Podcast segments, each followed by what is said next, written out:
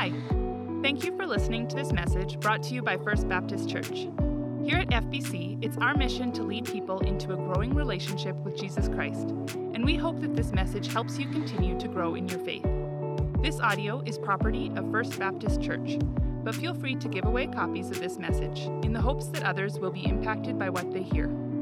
For more information about FBC, or if you want to stay connected with us, visit our website at fbcloyd.ca or look us up on Facebook and Instagram. Thanks and enjoy the latest from FBC.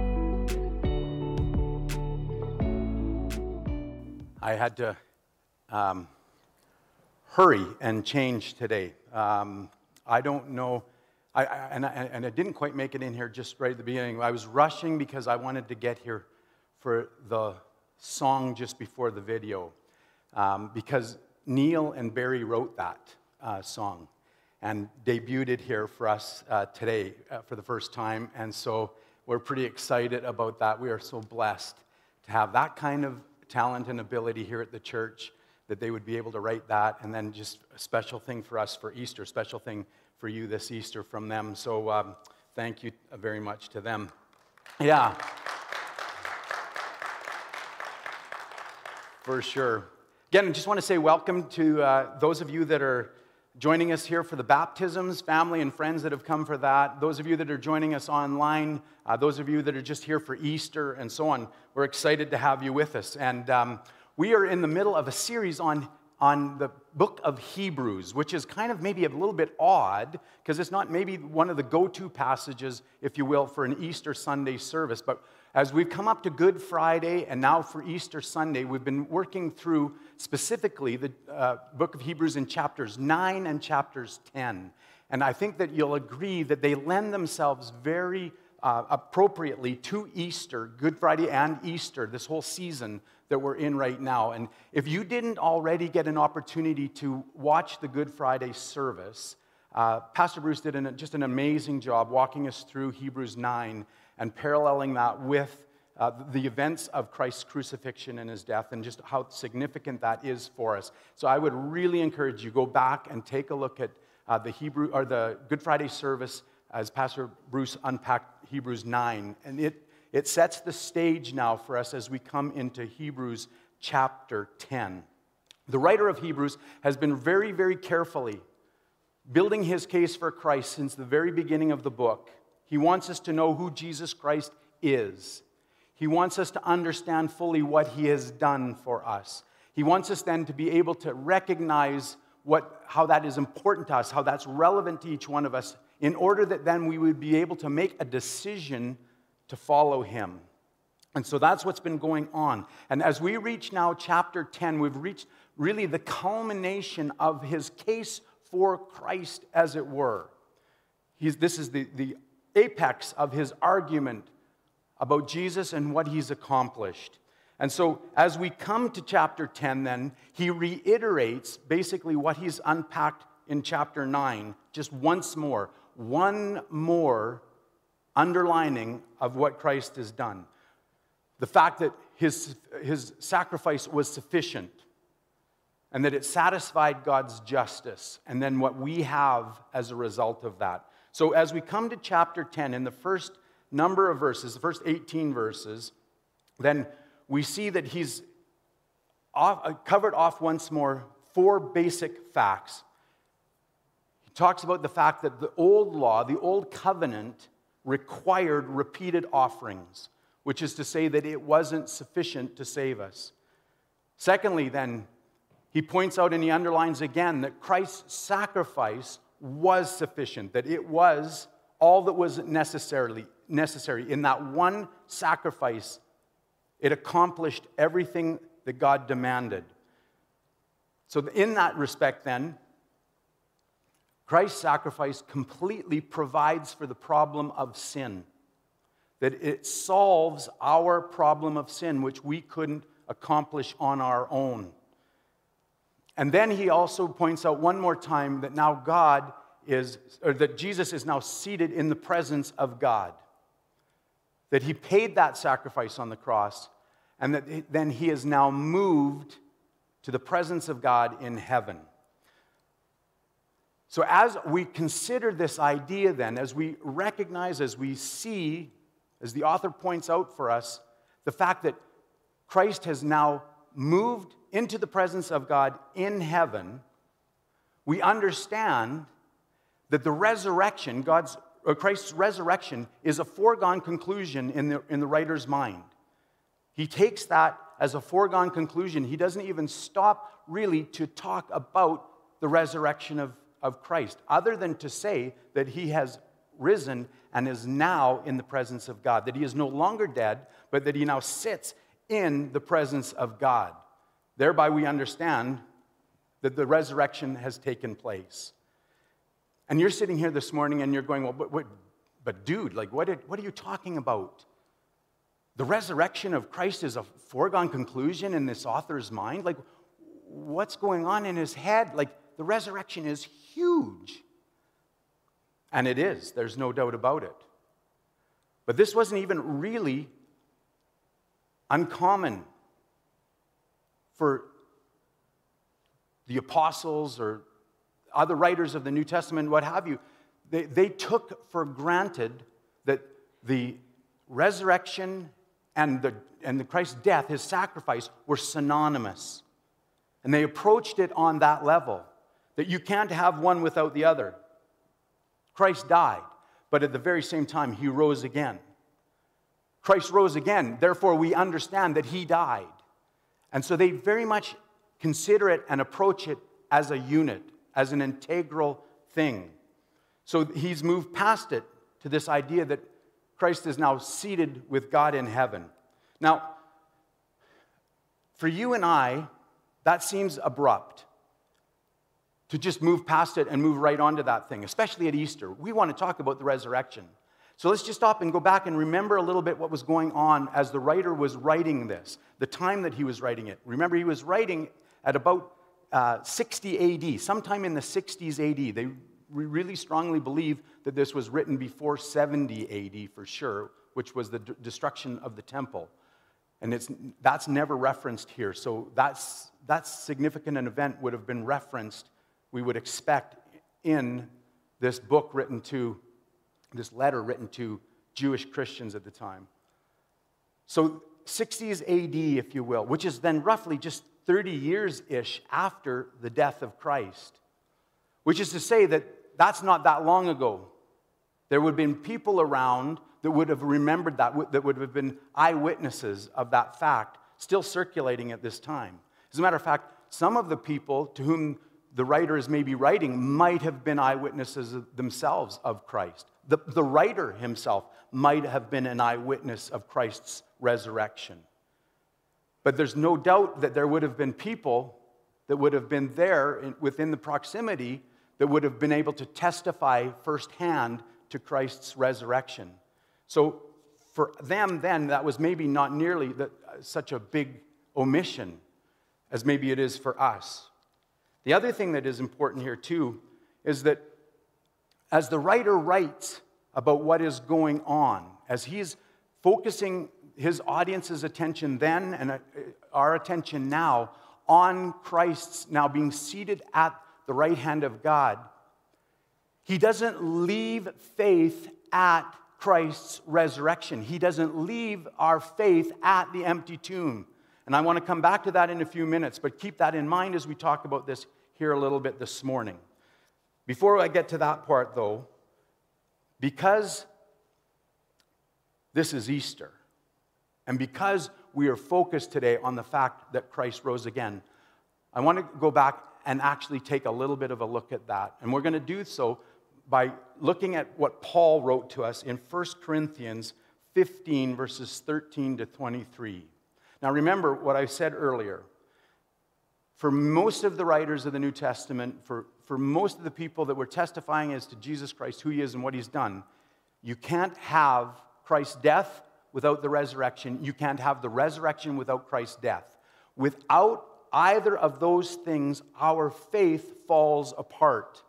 Which is to say, if Christ didn't die, then there's not forgiveness of sins. And if he didn't rise again from the dead, then there is not forgiveness from God. The, the sacrifice was not sufficient. So keep that in mind. And Paul helps us to unpack that and to understand that a little bit as he, as he writes to us through 1 Corinthians chapter 15, verses 13 to 23. There, Paul says this If there is no resurrection of the dead, then not even Christ has been raised. And if Christ has not been raised, our preaching is useless, and so is your faith. Paul doesn't pull punches. And I appreciate the fact here that he just lays it out really straight up. If Christ is still dead, if he hasn't been raised from the dead, then we're preaching nonsense. Anything that you think of to believe in that, any reason that you have to believe in that is, is pointless. It's futile. Those things have to be in place, and Paul doesn't, doesn't shrink from that. More than that, we are then found to be false witnesses about God, for we have testified about God that he raised Christ from the dead. So he takes it a step further. He says, if those things aren't in place, if you believe it, you're lost. It's pointless. You're crazy. But what's more is then we become false witnesses because we very much are preaching this. We are saying this straight up. We're not shying away from it. We're not trying to hide it. We're making it central to our faith that those things had to happen. But he did not raise him if, in fact, the dead are not raised. For if the dead are not raised, then Christ has not been raised either. And if Christ has not been raised, your faith is futile. You are still in your sins. Then those also who have fallen asleep, which is to say, others that have died, believing in Christ, are lost. If only for this life we have hope in Christ, we are the most, we are, are of all people most to be pitied. He says, if, if this faith that we have is only as good as it lasts for us right now in this circumstance, our circumstances, in this life, then we're most to be pitied because our faith has nothing for us when it's going to matter the most. But, Paul continues, Christ has indeed been raised from the dead. The first fruits, which is to say the first and the most important, it's just an Old Testament term. The first fruits of those who have fallen asleep. For since death came through a man, the resurrection of the dead comes also through a man. So, for since death came through a man, which is to say Adam, sin entered the world through Adam as he sinned in the garden. Adam and Eve. And as sin entered the world, then came death, because we understand that that was the consequence of sin. So as sin, uh, as far as death came through a man, the resurrection of the dead comes also through a man, Jesus Christ. Life comes again through one man, Jesus Christ. For as in Adam all die, because we all sin, just as Adam have sinned, we all sin, therefore death is ours. It's our inheritance from our sin. So also, so in Christ then, all will be made alive. Because through Christ comes righteousness, what we were just singing about. Holiness, our righteousness, is afforded us by Christ's sacrifice. But each in turn, Paul says. This is the way, this is the order that that, that happens. Christ, the first fruits, which is to say that Christ rises first and did. He was the first and the best of this crop that is to come. He rose first. Then, when he comes back again, those who belong to him. Then, when Christ returns, then the rest of us who belong to Christ will rise too. This morning, as we, we look at this, as we understand Christ's death and his resurrection, then we recognize that for those that belong to him, who have placed their faith in Jesus Christ, are trusting in him for having paid their penalty of sin, then we are made alive today.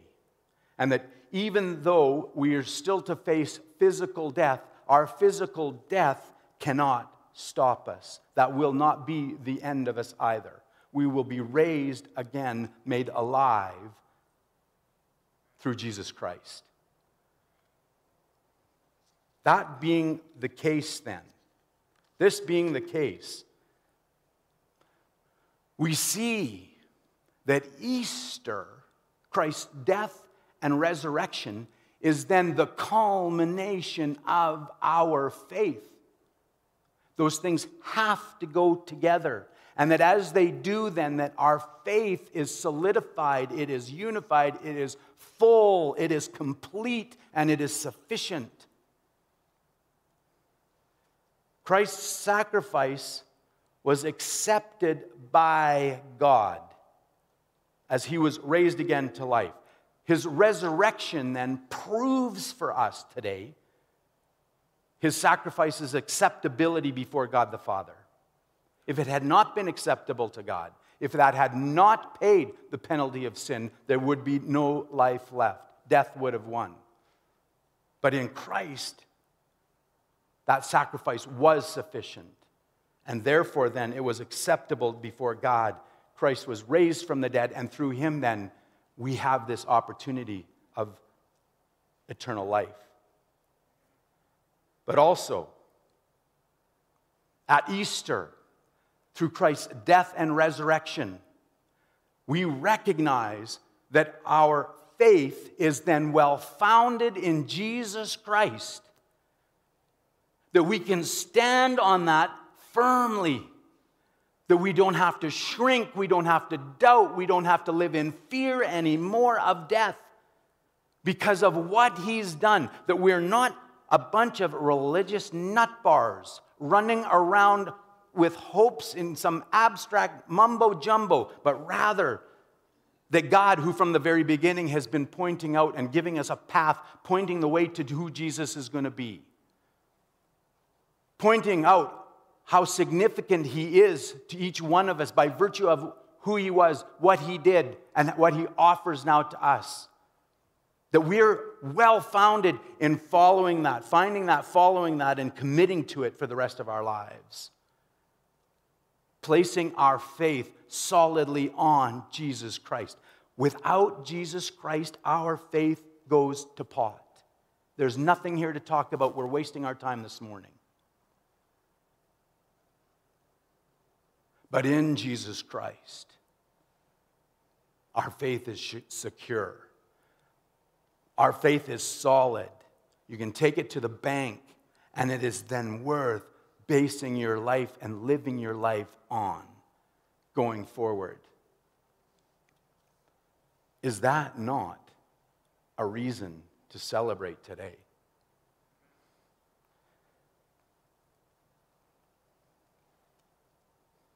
But that's not all.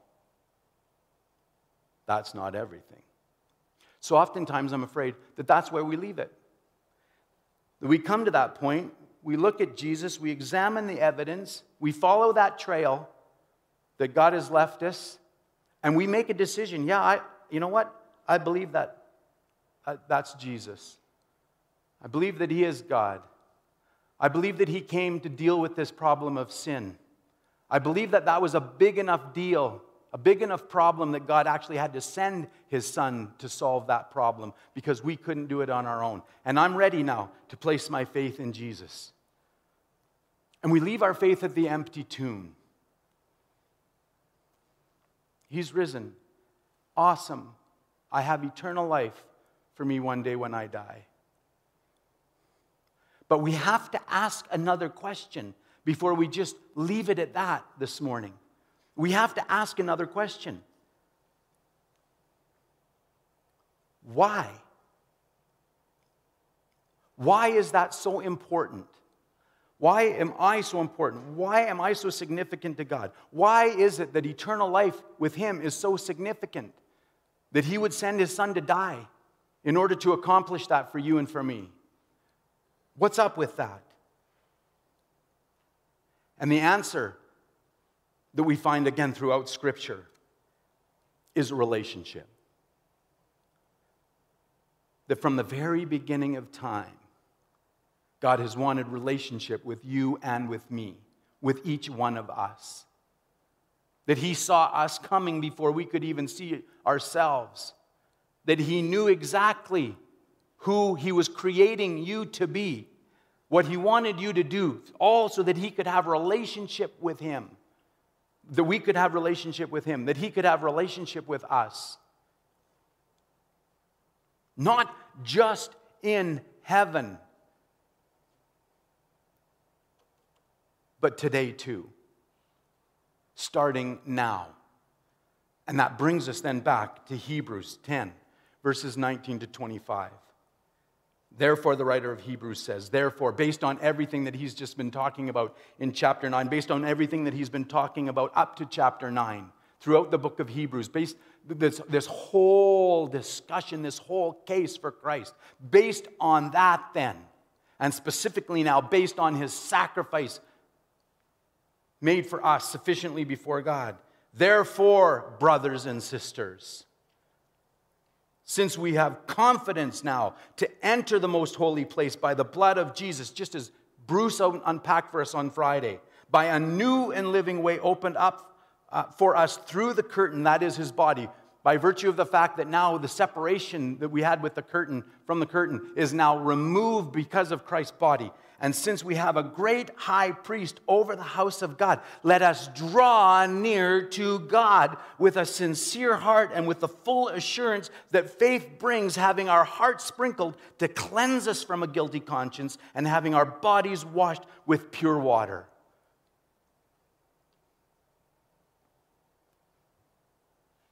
Let us hold unswervingly to the hope we profess. For he who promised is faithful.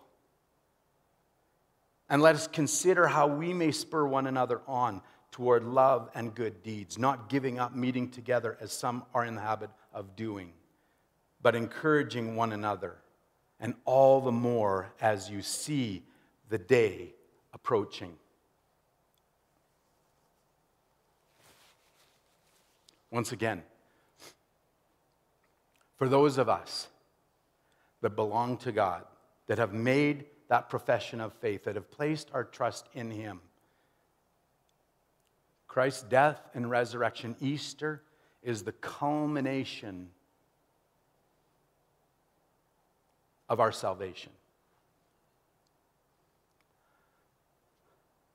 But for each one of us, that have placed our faith in Jesus Christ, call him our Lord and Savior, are trusting in him for our salvation moving forward, then we also every bit as much need to understand Easter as an inauguration. Not just the culmination, but in an inauguration of our renewed relationship with God. The opportunity where we can draw near to Him, not just in the future, not just in heaven one day, but starting now. Because God wants that relationship with each one of us now, today. Easter is not just the culmination, it is the inauguration of a life in which we can know God and His presence in our lives. Bruce talked about that fact before. Up until that time, the time of Christ's salvation or Christ's sacrifice, his death, then the people were always removed from him. That the, the priests had to be even the a go between in between the people and God. The priest to the high priest, then the priest only once a year. The people were removed. But now through Christ, we have the ability to know God personally and his presence with us in our lives.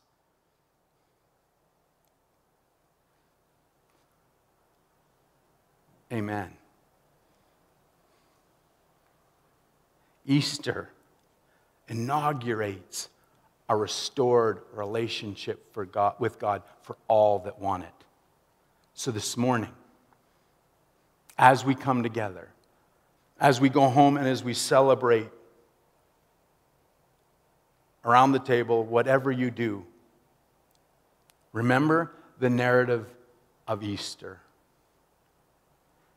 It starts off with Christ saying, It is finished. Then come the words, He is risen, which are then followed by the words, Draw near to God. It is finished. He is risen. Now, today, draw near to God. The writer of Hebrews has been arguing for, for a decision. His case demands a verdict this morning for each one, from each one of us. Who is this Jesus? Who have you decided that Jesus is? Was he just a guy? Was he just a historical figure? Or is he who the writer of Hebrews says he is, that he was actually God come to earth for us? Was he just a good teacher? Had some great ideas? A nice fellow with good morals? Or was he the Son of God come to lead a perfect life so that then he could offer his life for ours on the cross. Where is he today? In your minds, where is he today? Is he dead in a tomb somewhere? No longer a factor? Or is he seated at the right hand of God the Father? today making intercession for us, making a way for us to know and draw near to God.